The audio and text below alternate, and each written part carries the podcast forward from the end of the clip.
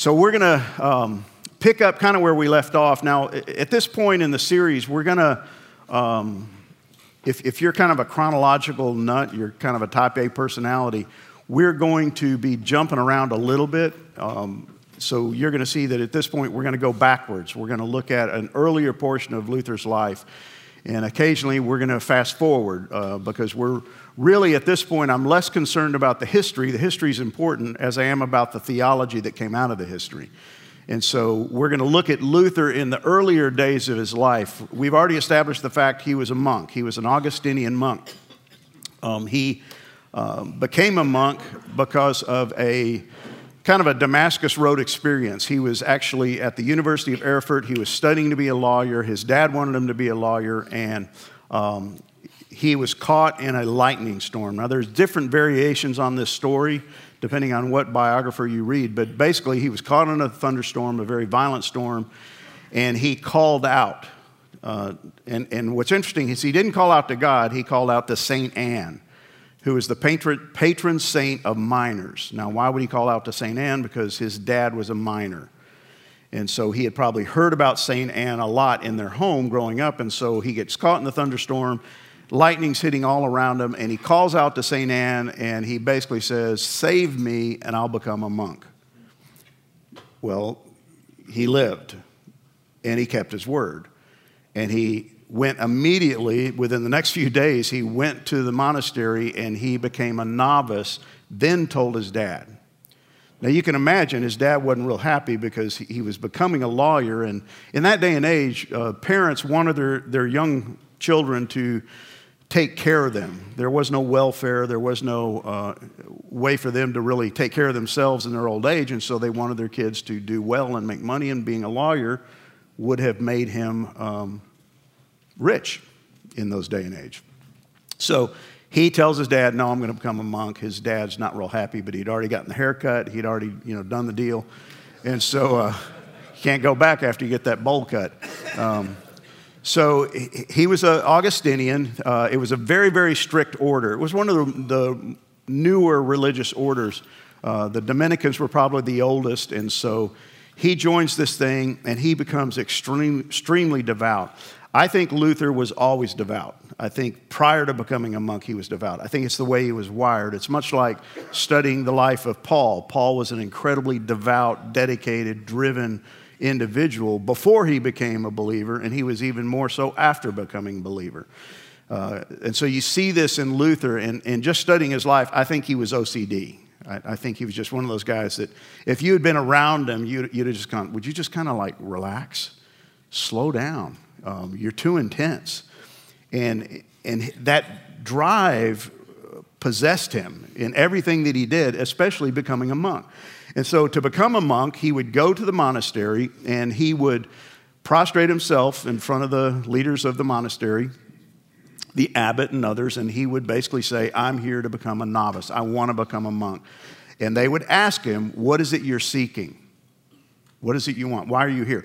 Because a lot of men would show up running away from something. They were running away from the law. They thought they could hide uh, had an affair with some guy's wife, and he's out to find him, and they go to the monastery to hide, and, and so they want to know, why are you here? And that was really important. And the, the answer he was to give was, I'm here for what? God's grace and mercy. Now, those two words are going to be important to what we're studying, not only this morning, but throughout the rest of this series grace and mercy. They're not common to Protestants. We don't own these two words. Uh, Catholics believe in grace and mercy as well. As you can see, he's at the monastery, he's becoming a monk, and he says, I want God's grace and mercy.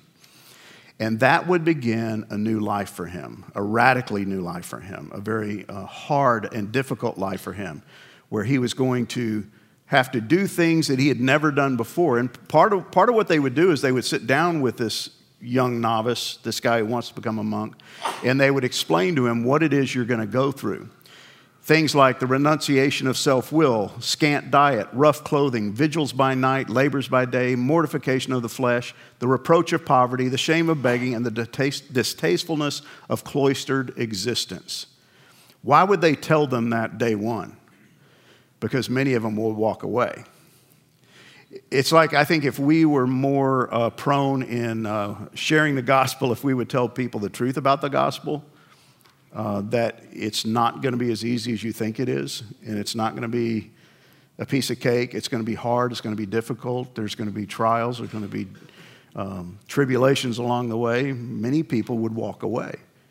Just like many of the disciples who were following Jesus, not the 12, but the crowds, left him as soon as he started talking about take up, take up your cross and follow me. They bailed on him. So they would warn these guys it's not going to be easy. And then when he would um, agree that, okay, I'm willing to do those things, they would pray this prayer over him Bless thou thy servant. Hear, O Lord, our heartfelt pleas, and deign to confer thy blessing on this thy servant, whom in thy holy name we have clad in the habit of a monk, that he may continue with thy help, faithful in thy church, and merit eternal life. That's the key, key phrase here. Merit eternal life through Jesus Christ our Lord. Now, there's a lot of things in that little prayer there that we would agree with we would agree with through Jesus Christ our Lord. We would agree with um, the faithful help of Christ and the church, but the key phrase is merit eternal life. Part of the reason people, um, men would go into a monastery and the women would become uh, nuns was it was in that day and age seen as the, the fast track to getting right with God.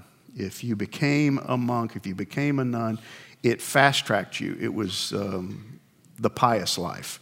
And so here's this guy, and he is, they're basically saying, give him, Lord, what he needs to earn or merit eternal life. So, what does Luther do? Luther spends the first year as a novice. You had to earn your way into uh, the cloister, you just didn't get immediately accepted. But he took it with a vengeance. And here's what he said about himself years later He said, I was a good monk, and I kept the rules of my order so strictly that I may say that if ever a monk got to heaven by his monkery, it was I. I don't know if that's a word, but it is now. All my brothers in the monastery who knew me will bear me out. If I had kept up any longer, I should have killed myself with vigils, prayers, reading, and other work. There are so many stories about Martin Luther uh, during this time period where he would. Uh, he would sleep outside in winter with no blanket, just in his, his uh, robe uh, to kind of beat his body. He would uh, go without food. He would fast. He would do so many things, all in an effort to what? Earn merit, to do the right thing.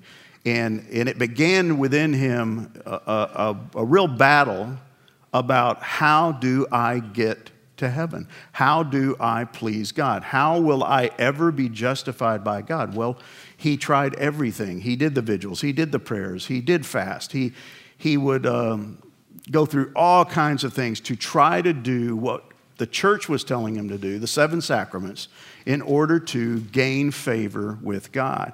And it, it caused this incredible battle within himself because he was, I think, OCD and driven. He never felt like he had done enough uh, I, I, I, need to do more. That wasn't enough. Matter of fact, it's the, the, one of the stories is told where he uh, would go to confession, and his, his uh, confessor, the older priest who would take his confession, is a guy named Staupitz, and they were very, very close.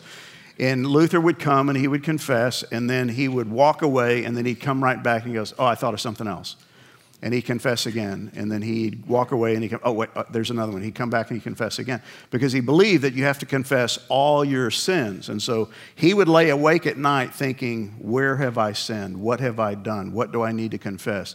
And finally, his confessor said, okay, stop. Go kill your parents, then come and confess that and have something worth confessing. You know, he just said, This is all silly. You're, you're coming up with all these little bitty things. Have something worthy of confessing. But Luther was driven. He, he knew that if I don't confess my sins, I can't get forgiveness. And if I don't get forgiveness, I can't be cleansed. And if I don't get cleansed, I can't be justified. And I can't be right with God. So this drive just drove him crazy. And so he knew that if, if I'm a monk, I got to do the things they tell me to do. I got to keep all the orders of the, the monastery. And, and really, he was told it's not impossible. You can do these things. Why would it not be impossible? Because it was the path to salvation. do these things, and you will get where you want to go. You will have what you want, which is the blessing of God and the grace of God, and you will be justified. But it did take a lot of work and a lot of merit. So here's what Erwin Lutzer says in his book. He says, The monks were reminded that purgatory existed for those who were not bad enough for hell or good enough for heaven. God was portrayed as angry and merciful, vengeful and forgiving. But if one followed the teachings of the church and took advantage of its many means of grace, one could reasonably hope that a merciful God would receive the penitent. Now, it's interesting. We use the term grace, they use the term grace. We just have a different idea about grace. You may have heard grace uh, explained or defined as uh, the power you need to live the life you've been called to live. Now, I, I think that's a good definition. I just think it's an incomplete definition. In the Roman Catholic Church, at least in this day and age, in Luther's day and age, grace was seen as a commodity. It was seen as something God gives you and it, it helps you do what you need to do. It's a, it's a co labor thing. God gives you the grace you need, but you still need to do your part to earn salvation. And that's where we get the idea of works righteousness, the idea of grace, but it's not grace alone. You know, we, we, we talk about grace alone. The Catholic Church doesn't agree with that. They think it's grace with your effort. Grace power of God and your effort combined helps you do the things you need to do to earn salvation. That's not what we would believe. He goes on and says, All that anyone can do as they approach death was to appeal to Mary, asking that God would show some leniency in saving grace. Give me more grace. It's a commodity. Luther was terror stricken at the thought of Christ as judge. He sought to lay hold of every means of grace that was available to him. He knew that he could never get to heaven without the merit of Christ, but he also believed that he had to earn such merit. See, that's, that's critical for us to understand that there's the merit of Christ, but you've got to earn it. You've got to deserve it. You've got to do something.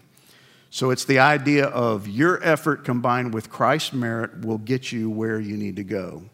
But if you don't do your part, all bets are off. And so he, as a monk, wrestled with that, struggled with that, and never felt like he had done enough. Now, I was talking to one of the guys this morning before we started, and I don't think that mentality is unique to Catholicism. I grew up Southern Baptist. My dad was my pastor. And I grew up with, a, with a, a total mindset that I got to keep God happy. Now, my dad never said that, he never uh, preached that, but what I heard was you need to pray every day. You need to read your Bible every day. Um, and when you don't do those things, God's not happy. And so I used to, and this was even into my adulthood when I had kids, if I didn't pray for my kids every day, I thought something was going to happen to them. They were going to get hit by a bus which was kind of weird because my kids were homeschooled, so the likelihood of that was pretty nil. But I, I grew up with the idea that God was never happy with me because I never did enough. How much do you need to read the Bible? How often do you need to pray? How fervently do you need to pray? How many verses do you need to memorize to keep God happy? And so my image of God growing up in a Southern Baptist home was that God was always in heaven with his arms folded, looking down, shaking his head, and going, You are a loser. You haven't done enough. It's not unique to Catholicism, this idea that I got to keep God happy, I got to keep God happy. We will say, I believe in salvation by grace alone in Christ alone, through faith alone, but then we'll work our butt off to try to earn entry into heaven. I got to do more. I got to do more. I got to do more. And it, it, this was the mindset that Luther had as he was in the monastery and as, as he was wrestling with how do I get right with God. And he fasted so much, even his friends worried about his health. If you read about Luther's later life, Luther had incredibly poor health, and it all goes back to the fact that he didn't take care of himself when he was in the monastery. He, he abused his body. He practiced vigils and prayers way beyond what was expected. As a matter of fact, the, his, his uh, supervisors at some point got so frustrated with him that they thought he's either trying to escape work, because in a monastery you had to work, that was part of the deal. And he was always praying, he was always fasting, he was always too weak to work. And they would go, he's just lazy trying to get out of work. And then they realized, no, he's just overly committed and we don't need him here. So they said, hey, why don't you go back to school and get your theology degree? Become a teacher. Go teach theology, but we don't need you here. And that's how he ended up becoming a theologian and a professor. He used to sleep outside with blankets, without blankets to uh, mortify the flesh. He used to beg to teach himself humiliation. See, this is the mindset that he was living with, and at the end of the day, he never could satisfy God. There's probably some guys in the room who felt that. You know, I, I, I did this, I did this, I went to this Bible study and that Bible study, and I went, went to this conference, and, I, and I, I still don't feel like God's satisfied with me. What a terrible way to live. And th- one of the things that he would do is flagellate himself. It wasn't um, unique to him the, the monks all did it, but he would do it to excess and just take a whip and beat himself till the, the, the back of his back would just be in shreds. Why? To somehow earn favor with God. And he never felt like he had it. So, according to the Roman Catholic Church, in order to be declared just or right with God, you must first be sanctified to the point that you exhibit a righteousness acceptable to God. So, as we talk about justification, what's really important for us to understand is that um, we all have to stand before God as just, righteous. But if you think that you can somehow do enough good deeds to become righteous, the problem with that is what kind of righteousness do we need? We need a Christ like righteousness, a sinless, flawless righteousness. How in the world can any of us, because we have sin natures and because we're prone to sin, ever do enough good deeds to get that righteous? Because God's standard is Christ. And so we can't, and the scriptures clearly tell us that all of my righteous deeds are as what? As filthy rags. There's nothing you can do to become that kind of righteous. It's not about quantitative, it's about qualitative. It's the righteousness of God, His kind of righteousness, not your brand, not my brand. If I give you a standard of righteousness, you could probably live up to it. If I say, well, be like me, you could probably exceed me in righteousness. But I'm not the standard, Jesus Christ is. And so this is what we're battling with throughout this thing that you will never achieve a righteousness like that which God demands. Why? Because you're a sinner because you can't pull it off. It's impossible. It's like when God gave the uh, law of Moses to the Israelites. The New Testament clearly tells us the law was given to reveal sin, not so they could live up to it and keep it because they never could. They couldn't keep those laws. The laws were there to tell them, you can't keep these laws. And the scriptures tell us if you keep nine out of the Ten Commandments, you're a sinner. You're unrighteous. You've got to keep all of them in perfection. And so, this idea that I can somehow achieve righteousness, even with the grace of God, that I can somehow live up to a standard of righteousness that equals that of Christ, is, is ridiculous. It, it's impossible. And so, this idea of acceptability to God was what was driving Martin Luther and everybody at that day and age. Everybody wanted to be acceptable. So, according to Roman teaching, at this point in time, justification takes place primar- primarily through the seven sacraments. Now, there's seven of them baptism, confirmation, the Eucharist, penance, anointing of the sick, holy orders, and marriage. Those are still the seven sacraments of the Catholic Church today. All of these are what are called means of grace. So when you do these things, you get grace. What's the grace for? So that you can continue to do good deeds to earn salvation. See, justification for, for a Roman Catholic is really very similar to, and sometimes synonymous with, sanctification. the growth in holiness, the growth in Christ likeness. It's a, it's a journey. So you are being justified and becoming justified all throughout your life. Why is there a purgatory? Why is there a doctrine of purgatory? And we kind of touched on this, but if in your life you do not achieve the righteousness you need to get you into heaven, you have purgatory. I've, I've been reading a lot more about purgatory, and what's really interesting about purgatory is in uh, later uh, Catholic theology, purgatory became, in Luther's day, purgatory was always talked about in, the, in, a, in essence of time 10,000 years.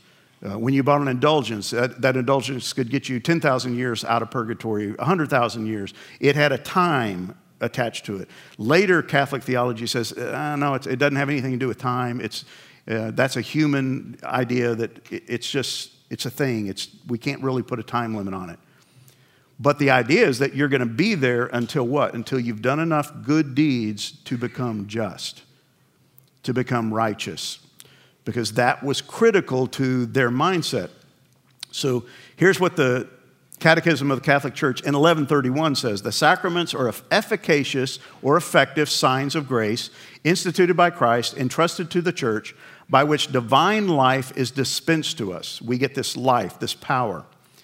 The visible rites by which the sacraments are celebrated signify and make presence, present the grace proper to each sacrament. They bear fruit in those who receive them with the required disposition. So I go to the Eucharist, I, I take the elements of the Eucharist, I get grace. The grace gives me the power to live the life I've been called to live. I do good deeds, and those good deeds make me more and more just or righteous until eventually I have the righteousness required to be accepted by God into his kingdom. So you can see where here's a Luther and he's doing all this stuff and he's like, but Luther knew his heart. Luther knew he was sinful. And Luther knew that he had evil thoughts even when he slept. And so he's like, I, I, there's things I've done I don't even know about. There's things, there's sins I've committed I'm, I'm ignorant of because I, I, I'm just not aware of them yet. And so, how will I ever confess it so I can be absolved from it and receive the penance, the deeds I need to do to take care of it? So, you see this kind of track of it's really a, a, almost like the, the wheel in a, a cage that you're just running on and you're getting nowhere because you're always trying to make up for sins and then you sin again and then you're always it's more and more and more. And this is where the issue of penance comes in. And for luther penance became a huge roadblock to getting right with god because he feared i didn't confess enough.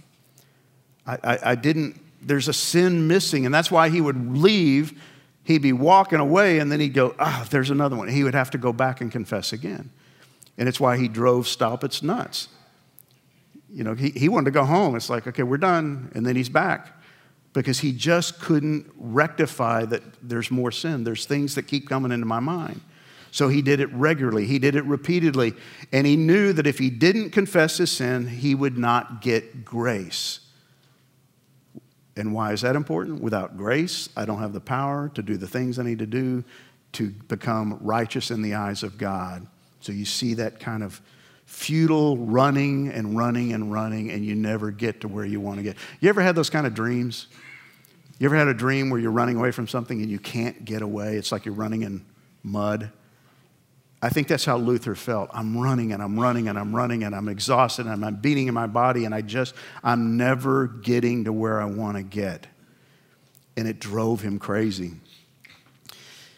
Here's how he thought Sins to be forgiven must be confessed. To be confessed, they must be recognized and remembered. If they're not recognized and remembered, they can't be confessed. If they're not confessed, they can't be forgiven. Can you see the, see the mindset? And you may go, God, well, that guy's an idiot. But don't we do the same thing? Don't we wonder about, have I done enough? Did, did uh, you know, you may hear that some, somebody say, well, man, I had a great quiet time this morning. And you immediately think, God, I didn't have a quiet time. God, he's more spiritual than I am. Uh, or somebody say, man, you know, I, I, I, just memorized three verses in James, and you're like, ah, I don't even know where James is. You know, and you just you beat yourself up and you just don't think I've done enough. Or you, you memorize a verse finally, and then three weeks later you can't even remember what book it was in, and you and you just feel so defeated. And that's how Luther felt. That's how we feel. Because we're driven by what? The need to achieve. It's a curse. You know, there's some guys in this room who are so driven and they're so type A, and, and that's a wonderful thing, and it'll get you very far in business. It will get you nowhere in righteousness. Drivenness is not the answer. That's what Luther was going to find out. He was the monk of all monks. He was the king of monkery, and he, he just couldn't get to where he wanted to go. What did he want more than anything? To be righteous before God, to get to heaven. But he couldn't get there. So he, he was literally plagued by this.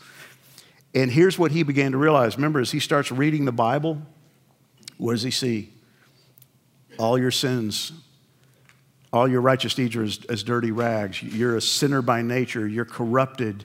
Uh, no one does good, no, not one. And he began to realize that that's me. I, I, got a, I got a corrupt nature, and I've got sins I'm not even aware of.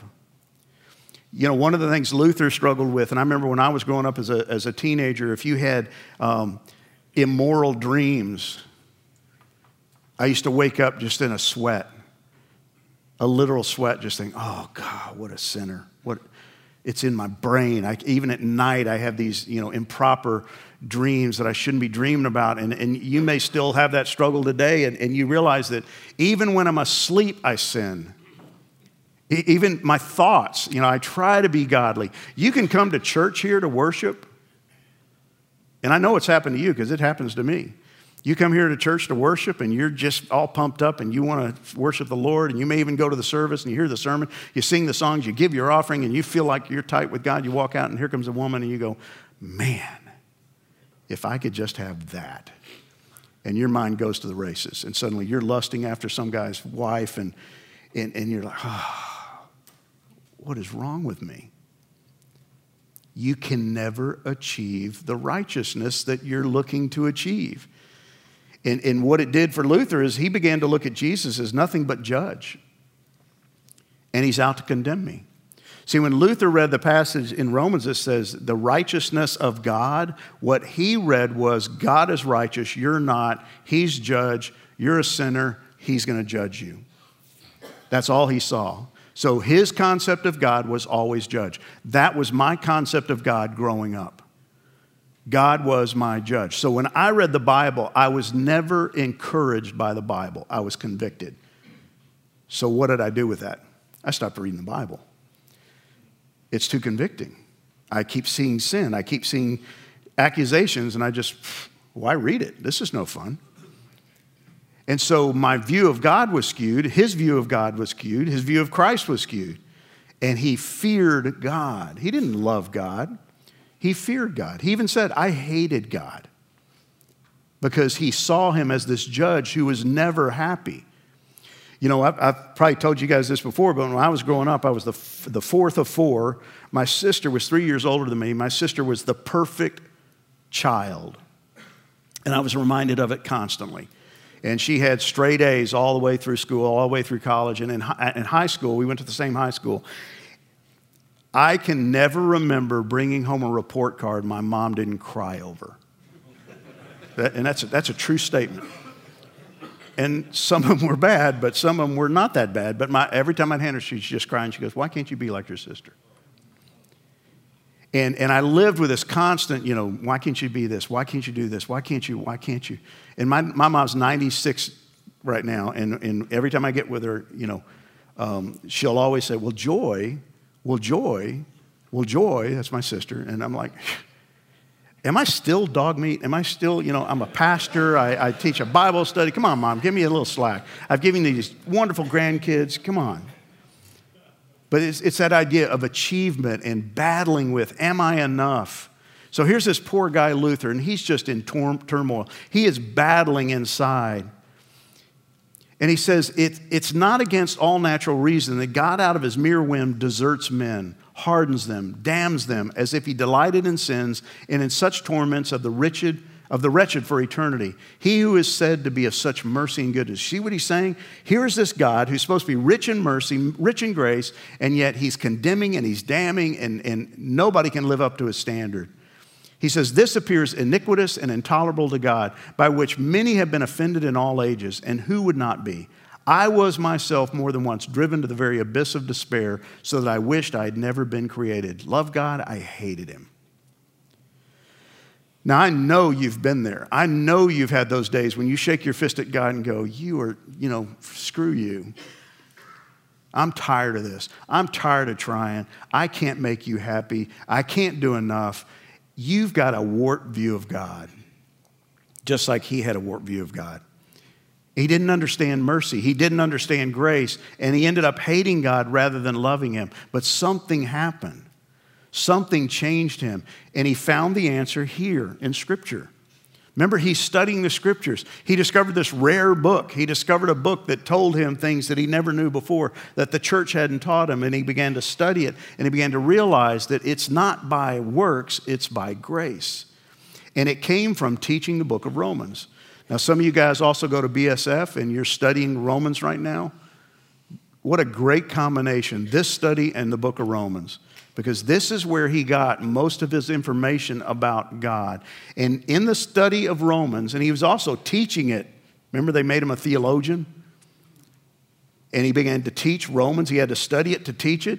And here's one of the verses he ran across for I am not ashamed of the gospel, for it is the power of God for salvation to everyone who believes, to the Jew first, also to the Greek. For in it the righteousness of God is revealed from faith for faith.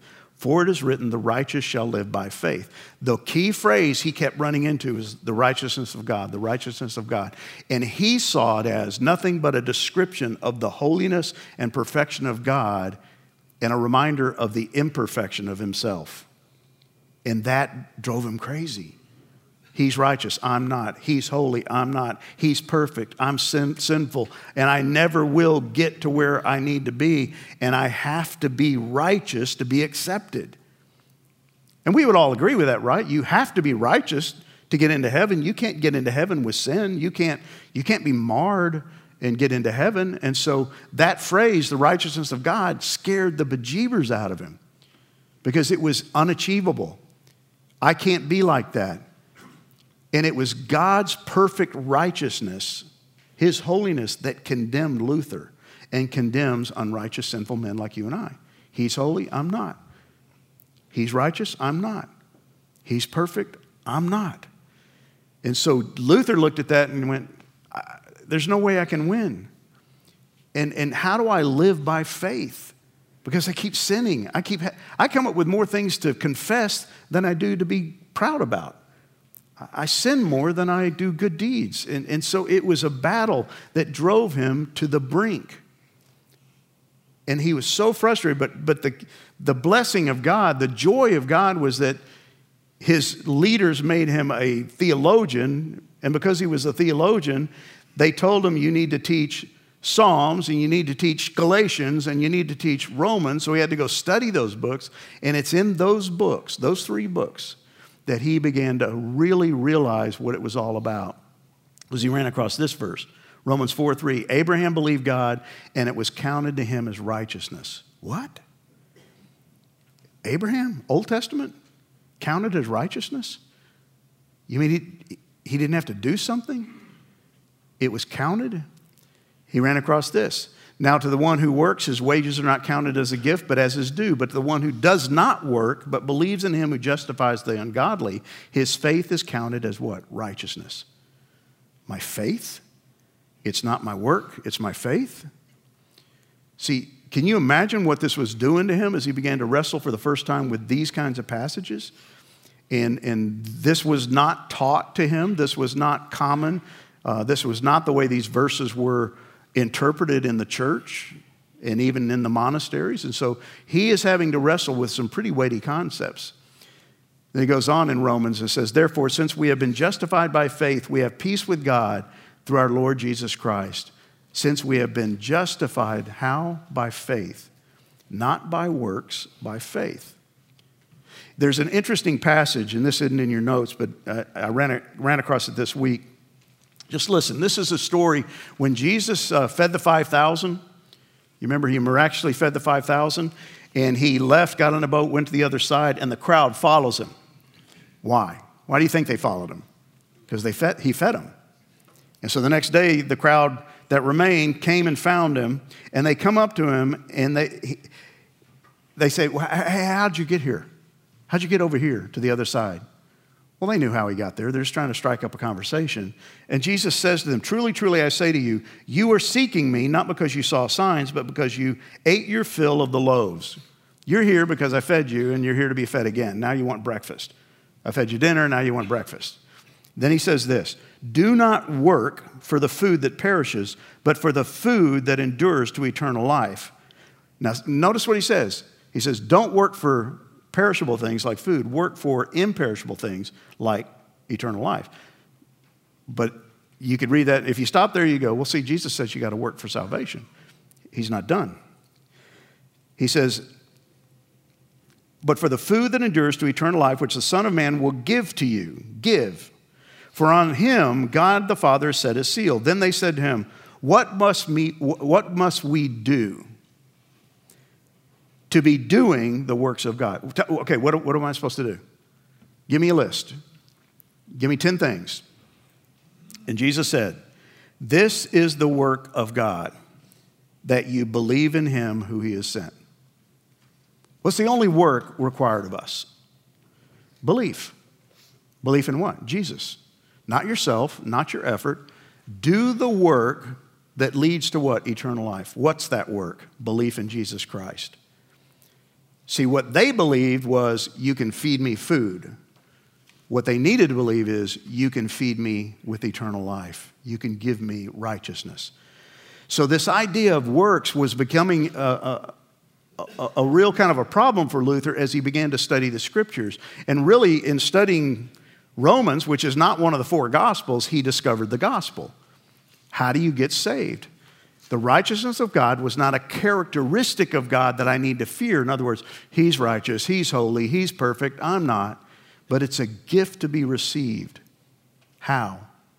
Through Christ. See, what's really cool for me is I don't just get God's grace, I get Christ's righteousness.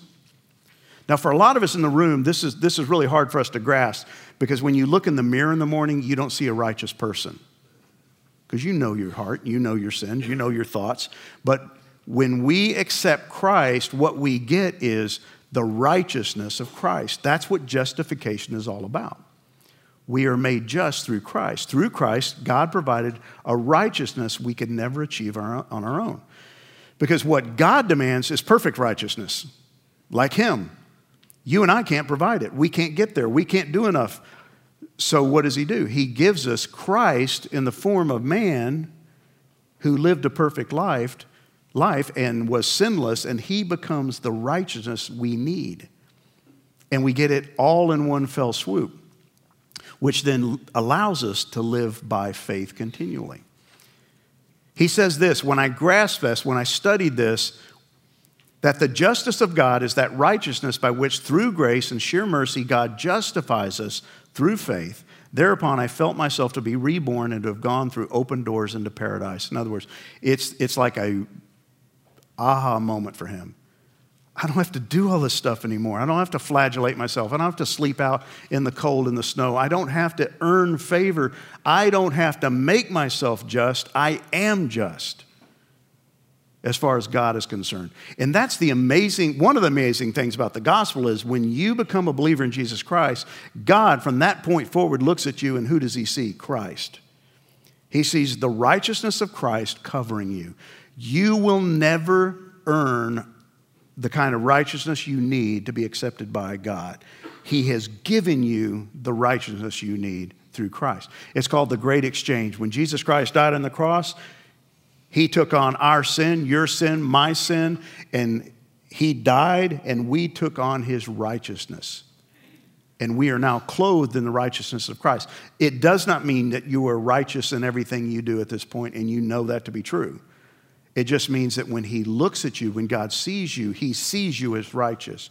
And for Luther, this was life changing. When he came to understand the gospel, he realized that Jesus made a perfect payment for all of his sins, and that if he received that gift, Christ's death on the cross, he would be declared righteous until the day of his death. Man, if you don't find joy in that, if you don't find peace in that, you don't understand the gospel. You really don't. And so many of us in the church today don't understand the gospel because we're living still by works, trying to earn favor with God. So the Roman church taught that justification required this faith plus works. You got to do something. Grace plus merit. The reason you get grace is so that you can do the things to get the merit you need. Jesus plus inherent righteousness. So here's what they believe, and they still believe this you have to get righteous to be seen as righteous. In other words, you have to become righteous. For you to stand before God, He's going to look at you and go, wait, wait, wait, wait, you're not quite righteous enough. Go work on it. Go to purgatory. But see, our belief is that when you stand before God, He looks at you and He sees the righteousness of Christ and He says, Come into my kingdom. Totally different way of looking at it, but a critical way of looking at it. Because I know, in spite of me, I know where I'm going when I die. If I get hit by a bus today, if I drop dead right now, I know where I'm going. And it's not based on the way I live my life today, it's based on the way Jesus Christ lived his life. So the reformers rediscover the joy of justification based on faith alone. For by grace you have been saved through faith, and this is not your own doing. It is the gift of God, not a result of works, lest anybody should boast. See, nobody's going to boast in heaven. Nobody's going to walk around going, yeah, look at my list of good deeds. No, what we're going to do is look and go, I'm shocked I'm here. I'm surprised I got here. But I got here the same way you did by Jesus Christ. We hold that no one is justified by faith apart from the works of the that one is justified by faith apart from works of the law. Romans 5, 8, and 9. We now have been justified by his blood. We are made right with God. If you have placed your faith in Jesus Christ, you are as right with God as you will ever be you are righteous in God's eyes. That does not absolve us from doing good deeds. The scriptures are very clear that we should do good deeds. We should live righteous lives. We should pursue righteousness, but for a totally different reason than the Catholic Church would teach. It's not to get to heaven, it's because I have been declared a son of God and I should live like one. It's, it's driven by gratitude, not earning. And that's a totally different thing. It's a totally different thing. So, how did the church respond to all of this? Well, the Council of Trent, 1546, is when they finally codified so many of their thoughts. Up until this time, the Catholic Church really had no systemized theology. And so they were forced, because of the Reformation, to start putting their responses in writing, and they did. And you can go read the documents of the Council of Trent, but here's just a part of it. Having therefore been thus justified and made the friends and domestics of God, advancing from virtue to virtue, in other words, you're growing, they are renewed. As the apostle says, day by day, that is, by mortifying the members of their own flesh and by presenting them as instruments of justice unto sanctification, they, through the observance of the commandments of God and of the church, faith cooperating with good works, you see that? You got to do your part increase in that justice which they have received through the grace of Christ and are still further justified, as it is written, He that is just, let him be justified still and again. Be not afraid to be justified, even to death. And also, do you see that by works a man is justified and not by faith alone? So, the Roman Catholic Church, then, as it does today, would say, do you see that by works a man is justified, not by faith alone? That's why we say faith alone, and they say no. Faith plus what? Works. You have to do your part. You have to keep being justified. It's a process where we believe it's a one time event. If you place your faith in Christ, you are righteous. They go on, wherefore no one ought to flatter himself up with faith alone, fancying that by faith alone he is made an heir and will obtain an inheritance. And then they go on, and I'm not going to go through these canons, but they basically just continue to say faith alone is not enough. You have to do your work. And if you believe in faith alone, you are cursed. You're anathema. You're wrong. You, you don't understand. But Galatians 1 8 and 9 tells me, as it did Luther, even if we or an angel from heaven should preach to you a gospel contrary to the one we preached to you, let him be accursed. Let him be anathema. If you start preaching faith plus works, let him be anathema. And I'm going to take Paul's words over the Pope's words. Okay, I'm going to take scripture over the counsels of men. As we have said before, so I say again if anyone is preaching you a gospel contrary to the one you received, let him be anathema, let him be cursed. Because there's only one way to get saved, not by your efforts, but by the efforts of Christ that have already been accomplished. He tells the Corinthians the same thing. If someone comes and proclaims another Jesus than the one we proclaimed, or if you receive a different spirit from the one you received, or if you accept a different gospel from the one you accepted, you put up with it readily enough. See, he's accusing them stop listening to this garbage. Stop listening to faith plus this, faith plus that, Jesus plus more. It's not the gospel. You don't have to earn favor with God. Again, it doesn't mean you don't have to do good deeds and that you shouldn't want to live a righteous life, but you don't do it to get to heaven. You do it because you're already accepted by God in heaven. So, what do we do with this? These things hinge on this doctrine salvation, eternal security, assurance of salvation, and sufficiency of Christ. We're going to talk about all these things in the week ahead. But, guys, your salvation is key to justification. You are already right. You know you're going to heaven because you've already been justified. You don't have to become increasingly more so. You can have assurance of salvation. You can know that Jesus Christ did it all and you don't have to do more. So, how is one made right with God? Real quickly, this is uh, in your notes, but I'm just going to go, go through this. We are sinners, right? We're black through and through, to the core. But through Christ, we get our sins forgiven and we end up with no sin. In other words, when we, he looks at us, he sees us without sin. But that, see, not having sin is not enough, right? What you got is a zero. What is it you need? To get into heaven, what do you need? No sin? No, you need righteousness. So right now, I've got no sin, but I got a big old hole because there's nothing in there. So what I need is righteousness. How do I get that? Do I earn it? No, it's given to me. It's given to me by Christ. It's imputed to me, and I'm declared righteous by imputation. I don't have to totally be righteous. Because, guys, if I died today, I am not a righteous man on a human, on human terms. I sin just like you do. I lie. I, I, I think wrong thoughts. But guess what? I am righteous before God because of Jesus Christ and I hang my hat on that. I don't have to become righteous to be fully seen as God as just, as the Roman Catholic Church, Church taught. So I'll end with this. R.C. Sproul says righteousness must be inherent within the person. God must examine his life and find righteousness there. And what he's saying, this is what the Catholic Church taught and what it still teaches.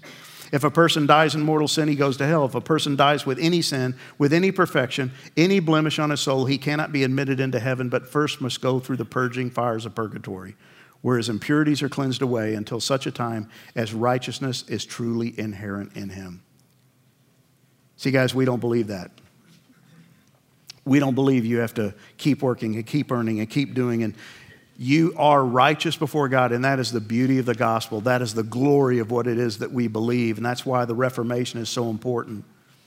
So, here for your table uh, time, here's what I want you to talk about. I want you to go look at Isaiah 64 6, key verse.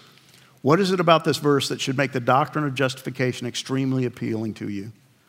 And that's where it talks about all of your works, your best works on your best day with your best intentions are nothing but literally menstrual rags. Think about that. And why should that make justification, as we believe it, so rich? What do you think it is about us as human beings that makes us feel like we have to earn everything we're given? Why does this stand in the face of justification? Then finally, look at Ephesians 2 8 and 9 if you have time. Why do you think it's so important that our justification by God is based on faith and not human effort? Why would our ability to boast about our own salvation rob God of glory? Let me pray for you. Father, I thank you for these men. Thank you for their faithfulness to come week after week and to listen uh, to these talks. But Father, I hear, I pray that they not hear me. I, I pray that they hear you. That we have been given this incredible gift of justification. We have been made right with you because of what Jesus Christ accomplished on the cross, not what we accomplished through our lives. May we rest in that. May we um, rejoice in that.